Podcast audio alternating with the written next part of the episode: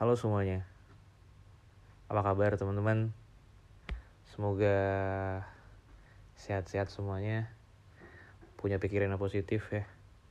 Walaupun ya adalah masalah sedikit ya. Kayak gue mungkin ada masalah yang gak bisa gue ceritain di sini.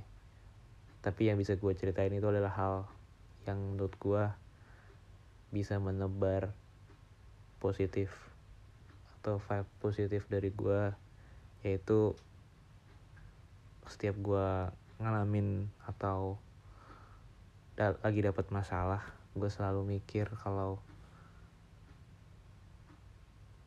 gue hidup untuk besok dan gue tuh mikir besok gue bakalan makan makanan kesukaan gue dengerin lagu kesukaan gue ketemu teman-teman gue ketemu dosen ketemu kucing atau mungkin sekedar makan roti bantal yang biasa gue beli setiap sore. Itu hal-hal yang kecil kayak gitu yang bisa bikin semangat gua untuk hidup itu lebih dan lebih ya kawan-kawan. Ya walaupun emang kita manusia pasti ada aja masalah. Entah itu dari luar dari dalam diri kita sendiri. Selalu ingat itu kawan-kawan. Oke kawan-kawan. Buat lu pada yang pada dengerin ini yang lagi ada masalah dan lagi dengerin episode ini hiduplah untuk dengerin episode gue jadi dengerin episode gue ya. Setiap kalian mungkin mengalami hal-hal yang buruk atau mungkin sekedar mencari atau mengisi kekosongan. Oke deh teman-teman. Jadi di episode ini gue bakalan bawain cerita horor tapi berbeda ya seperti yang gue bilang di episode pertama bulan Oktober kemarin gue bakal bawain cerita dari beberapa forum. Kalau forum luar negeri itu namanya Reddit. Kalau di Indonesia tuh ada forum Kaskus sama Quora. Tapi gue bakalan bawain dari Quora kali ini. Nah Quora. Oke teman-teman. Jadi mungkin teman-teman sih pada belum tahu Quora ya ya Quora itu semacam forum juga sih memang. Ya, kayak ada ada pertanyaan terus ada ya, yang jawab berupa jawaban panjang jawaban pendek banyak lah macamnya. Nah jadi gue bakal gue tadi udah searching sedikit sedikit topiknya tuh soal horor sih ya pastinya ya nggak mungkin soal cerita pengalaman dia berenang di waterboom atau mungkin naik naik wahana di Ancol nggak mungkin dong. Oke, okay. ini dia. Jadi nama pertanyaannya tuh gini, atau judul pertanyaan tuh gini. Cerita horor apa yang pernah kamu alami? Nah terus dijawab. Ada jawaban satu akun, namanya namanya nama akunnya bubur ayam McD. Dia posting sekitar tanggal 19 Februari. Oke, gue bacain ya ceritanya ya. Mungkin ada sedikit. Ya, you know, pengalaman. Oke, kali ini aku ceritakan cerita horor aku pas aku outing bersama teman-temanku tahun lalu. Outing itu bisa dibilang sejenis hmm, kegiatan di luar rumah ya jadi dia pergi ke sebuah villa. Nama villanya nggak akan aku sebutin ya untuk menjaga nama baik yang punya. Jadi cerita ini terjadi pada November 2021 belum terlalu lama. Masih segar dalam ingatanku dan teman-temanku. Waktu itu bos aku merencanakan untuk gathering ke, Jak ke Yogyakarta gathering ke Yogyakarta dan udah dari jauh hari kita mencari villa yang sekiranya muat untuk menampung kami semua yang ikut kurang lebih ada 20 orang pada saat itu Villa yang dipilih bosku ini adalah sebuah villa yang jauh dari keramaian dan nuansa Jawanya kental sekali. Sangat cocok untuk kami yang pada saat itu udah jenuh dengan pandemi dan untuk melepas stres. Akhirnya villa tersebut saya booking semua kamar supaya semua teman-teman saya kebagian kamarnya. Singkat cerita ketika kita sampai di sana, kita langsung menuju kamar sesuai dengan yang sudah ditentukan. Aku dan temanku ke bagian kamar di lantai atas. Setelah selesai bebersih, aku sholat isya sebelum tidur. Besoknya, saat kita lagi di bis menuju ke tempat wisata, kita semua sedang larut dalam suasana kegembiraan.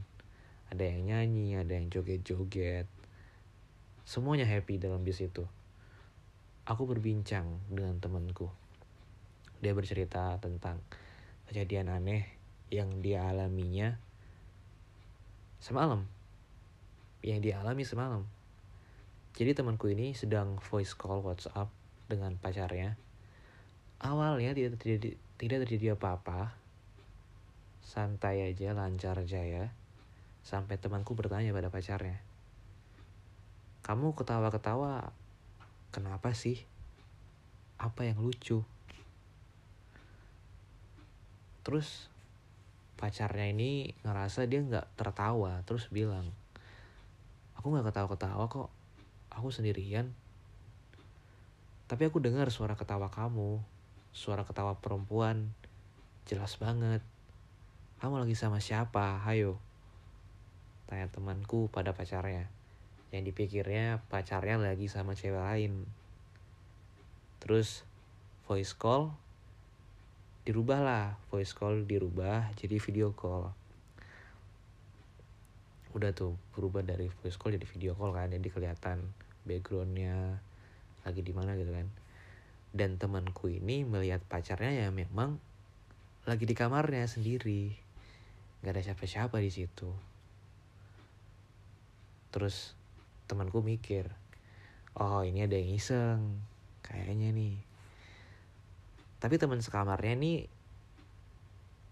udah pada tidur semua. Temen sekamar pacarnya cowok ini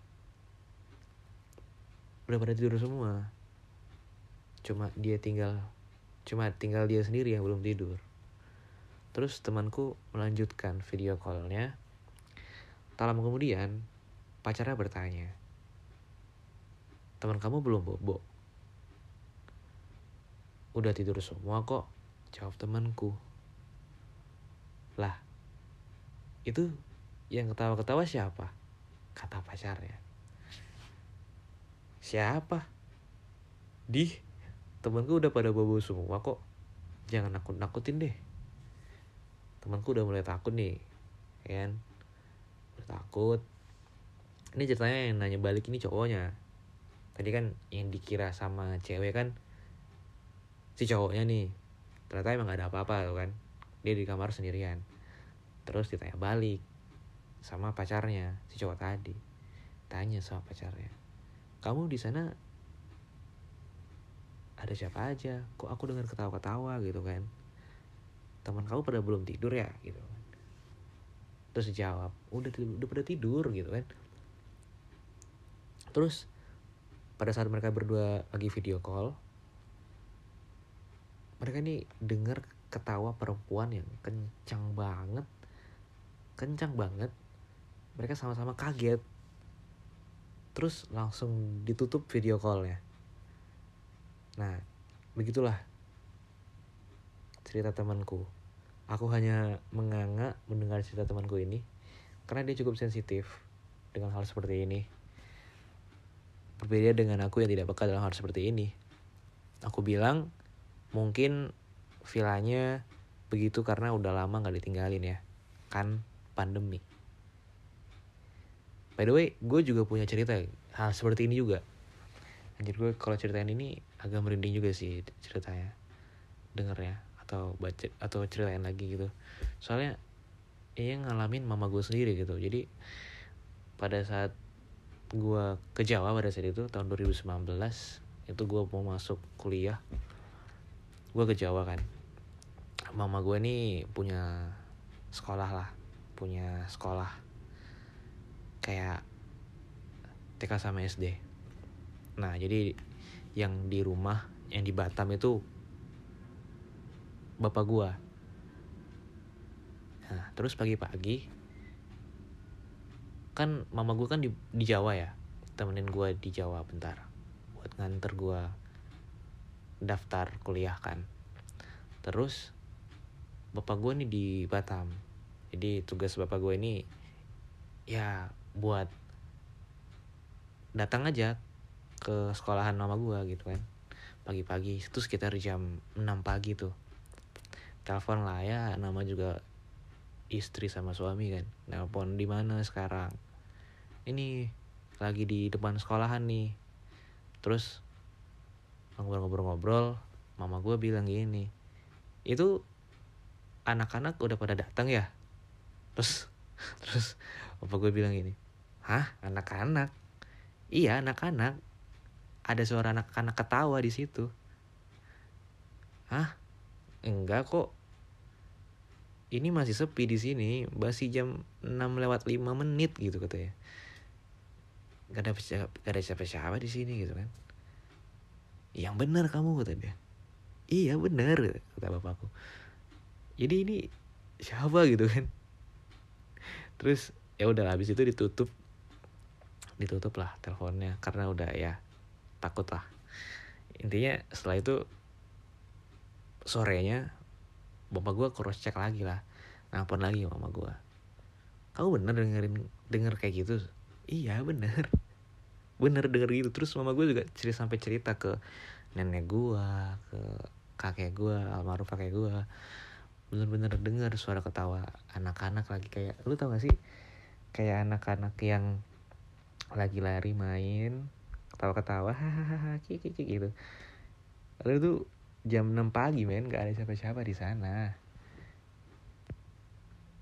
Sekolahan sekolahan mama gue tuh lagi sepi maksudnya jam 6 kan belum pada datang gitu loh. Karena kelihatan bener-bener sepi.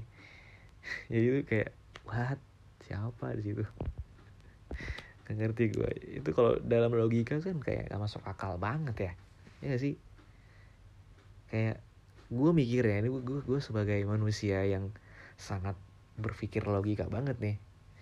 Gue nih emang orangnya sangat logik logik banget loh ya lu mikir dah gimana ceritanya frekuensi suara itu masuk ke dalam handphone terus didengar sama orang lain melalui handphone tadi handphone lawan bicaranya gitu kan. Sementara kalau di fisika suara itu baru ter apa ya suara itu baru ter pancar kalau ada medianya ya sih. Jadi frekuensi suara medianya tuh udah tuh udara terus masuk ke handphone masuk ke mikrofon baru keluar ke speaker lawan bicaranya ya kan? Yang mana tuh mama gua. Nah sementara di lokasi itu nggak ada siapa-siapa. Otomatis dari mana asal frekuensi suara tersebut gitu kan? Kayak gue mikirnya kayak wah kayak masuk akal men. Tapi dibalik semua logika gue yang pikirkan tadi itu gue mikir lagi oh ya udahlah ya kalau bener-bener terjadi. Soalnya mama gue nih yakin banget main denger kayak gitu. Ya. Ya kita kan gak, gak ada yang tahu lah ya di dunia ini seperti apa. Maksudnya memang dalam agama gue memang ada hal seperti itu. Kita ini manusia ini didampingi sama namanya jin. Tapi kalau soal frekuensi suara ini gue nggak masuk logika men. Lu pada pada kalau yang dengerin ini pada suka logika apa apa dengan logika pasti bakal percaya pasti bakal sepemikiran sama gue ya kan? Ya kan? Iya gak sih? Iya gak sih frekuensi suara bakal terpancar kalau ada medianya. Dan ini medianya ada tapi frekuensi suaranya dari mana gitu kan? Sama kayak cerita tadi sih. Dia dengar ada orang ketawa padahal gak ada siapa-siapa di sana. Oke kita lanjut ya. Ini masih sama ceritanya. Nah kemudian um, Bahkan malam itu kami Kembali ke villa Hampir tengah malam Oke okay. Ini ceritanya Perjalanan tetap dijalankan Berjalan terus Kemudian malam itu kami kembali ke villa bertengah malam, beberapa temanku ini memutuskan untuk lanjut minum di ruangan tengah villa. Nah, ruangan tengahnya ini kayak vibesnya tuh Jawa kuno gitu. Yang kayunya dari kayu jati, meja dari kayu jati, terus ada guci juga. Kayak ya lu tau lah kayak five vibes keraton gitu gak sih? Tau gak sih? Tau lah ya. Nah, aku karena kelelahan Aku langsung tidur, kembali ke, ke kamar, bebersih, sholat. Terus karena pada subuhnya kita harus siap-siap untuk sunrise, lavator, ke kaki gunung Merapi. Jam 3 pagi, aku dibangunkan temanku untuk siap-siap ke lavator Merapi. Ya udah aku siap-siap supaya nggak ketinggalan bis. Ternyata bis kami mengalami kendala, jadi bisnya telat sampai seharusnya jam setengah empat subuh kita udah dijemput tapi karena telat sampai azan subuh berkumandang pun bis belum sampai juga. Ya udah mumpung belum datang aku subuhan aja nih dalam pikirku. Aku sholat subuh terus aku kembali ke kamar dengan teman sekamarku. Dia balik ke kamar mau biar melek katanya. Terus aku kamar ke kamar mandi untuk wudhu nah aku wudhu tuh di keran tapi pintu kacanya dibuka aku buka. Aku duduk di keran pintu kacaku dibuka ini mungkin kalau lu masih belum bisa menangkap atau mengimajinasikan kamar mandinya jadi kalau lu pernah ke hotel kan ada ya uh, sejenis sekat-sekat gitu sekat antara shower sama wastafel. Nah itu sekatnya dari kaca men. Nah si cewek ini itu dia wudhu dalam situ. Wudhu pakai keran dalam shower yang pintu kacanya kebuka. Oke? Okay? pas lagi wudhu pintu kamar mandi aku tiba-tiba ketutup pelan-pelan. Ceklek gitu. Pintunya ketutup. Aku tenang aja dong. Tenang. Kupikir temanku yang tutup pintunya supaya air yang gak nyiprat. Wudhu selesai, aku mau buka pintu kamar mandinya dan ternyata pintunya terkunci. Aku aku coba buat tenang, aku panggil temanku. Mbak, nggak lucu deh. Anjir, suara apa tuh? Gue mau sholat nih. Masa lu isengin gue? Udah langsung nuduh aja aku. Karena teman sekamarku ini kadang iseng. Ini gue lagi baca ya ini gue lagi baca dan ada suara di atap pintu atap rumah gue ih malas gue gini anjing. Nah terus gue nih udah langsung nuduh aja kan. Gak lucu deh mbak. Gue mau sholat nih. Masa lu isengin gue sih? Tapi dia panik. Lu nggak pintu lu nggak kunci pintunya kan? Coba putar knopnya deh. Terus aku ngotot aku gak kunci pintunya karena aku emang gak pencet kuncinya by the way pintu kamar mandinya itu model kenop diputer ada kunci di tengahnya itu loh. Ya kayak model kunci pintu biasa tiba pada umumnya diputar-putar gitu. Nah selanjutnya kita berdua mulai panik nih. Pintu gak bisa kebuka sedangkan bentar lagi bis dateng mau jemput. Kan gak lucu kalau ditinggal gara-gara kekunci. Apalagi kacamata dan HP aku ada di luar, sedangkan yang pegang kontak vilanya cuma ada di WA aku aja. Nah, mencoba buat tenang aku berpikir gimana caranya gue keluar dari sini. Kamu tahu pokoknya harus keluar mau didobrak diapain kek pokoknya keluar lalu aku lihat wastafel kamar mandinya terbuat dari batu marmer gitu aku berpikir untuk memanjat wastafelnya dan membuka kusen atas kamar mandinya syukurnya kamar mandinya ada kusen berjendela gitu. Aku panjat lalu aku buka kunci kusennya. Aku menjulurkan kepala keluar ngomong sama temanku untuk ambil kacamata dan dan handphoneku. Begitu dikasih dengan mata sedikit berlinang karena khawatir temanku nanya are you okay? Terus gue jawab I'm fine mbak. Tenang aja. Tolong panggilin bos mbak gak bisa keluar aku nih. Ngomongnya udah memelas banget gak ngerti kenapa-napa. Tapi kenapa bisa jadi gini gitu. Lalu aku call aku telepon orang villanya alhamdulillah langsung diangkat. Aku langsung laporan kalau aku kunci di kamar mandi. Tolong ambilin apa kek gitu kan buat keluarin aku. Si mas villanya cuma iyain aja. Tenang banget dia nggak ada kaget-kaget ya terus bos aku dateng.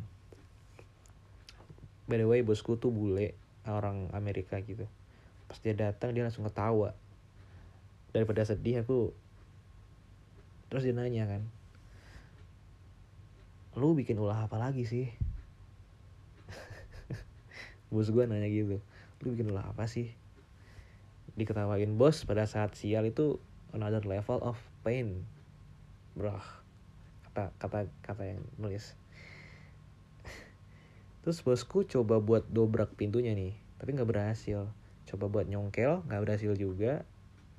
Ya iyalah itu kan pintu kamar mandi dari jati. Terus berat banget pintunya.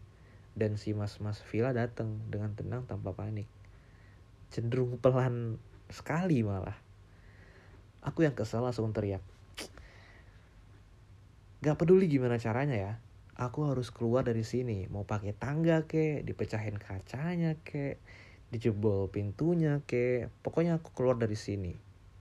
Dan si mas Villa cuma bilang gih saya ya mbak. Terus dia pergi. Sementara bosku masih coba buat menyelamatkan aku dengan congkel-congkel pintu. Lama sih mas datang lama sih mas datangnya. Jam udah sekitar 5 kurang 5 kurang pagi ya jam 5 jam 5 pagi Untungnya bis masih belum datang, aku lebih sedih kalau nggak ikut sunrise merapi sih daripada kunci kamar mandi. Lalu si Mas Villa datang membawa tangga di antara semua opsi di, di antara semua opsi dia bawa tangga. Otak aku berpikir gimana caranya dari wastafel aku bisa keluar melalui kusen itu. Kusennya kecil, mana muat badan aku. Dan si mas-mas Villa coba bilang, lompat aja mbak So aku mikir, this is my only chance to get out of this fucking bedroom. fucking bathroom. Terus si mas-mas villa pegangin kusen jendela pakai tongkat pel. Lalu bosku memberikan aku semangat supaya aku lompat. Aku kumpulkan semua keberanian aku untuk lompat dengan jarak yang jauh. Itu ke kusen. Terus hap. Akhirnya Well, I made it guys. Begitu aku keluar, dengan itu pintu masih terkunci. Aku udah ulang, terus sholat subuh, lanjut siap-siap, dan gak lama bis ke Merapi Tour datang. Di jalan aku tanya sama teman sekamarku. Mbak, lu jujur deh. Lu tutup pintunya nggak? Temanku menatap mataku dalam-dalam. Sumpah gue gak ada nyentuh itu pintu sedikit pun. Demi Allah lu mau sholat mana mungkin gue berani isengin orang mau sholat? Gue merinding men. Ah. Aku nanya balik. Terus yang kunciin aku siapa? Kita berdua cuma bisa bilang. Kita berdua cuma bisa saling menatap tanpa arti menyelatkan masing-masing well seenggaknya itu salah satu kejadian paling ajaib seumur hidup aku. Gak bakal aku lupain. Terlepas dari kejadian tadi itu, setelahnya kita masih bisa ke Marapi menikmati lava tour. I still love Jogja, no matter what. Oke. Makasih bagi kalian sudah mau berkenan baca cerita saya super panjang ini. Terima kasih juga buat Mbak Bubur Ayam McD atas cerita horornya. Oke ini ceritanya dari ya teman-teman ya. Dan itu aja mungkin teman-teman eh, buat episode kali ini ya. Mungkin di next episode gue bakal bacain lagi cerita-cerita horor atau cerita-cerita legenda versi Indonesia, versi Inggrisnya atau versi Jepang atau apa pun itu di podcast ini karena gue pengen ada variasi ya teman-teman ya oke itu dari gue buat episode kali ini gue mau ucapkan terima kasih banyak udah mendengarkan episode sampai selesai.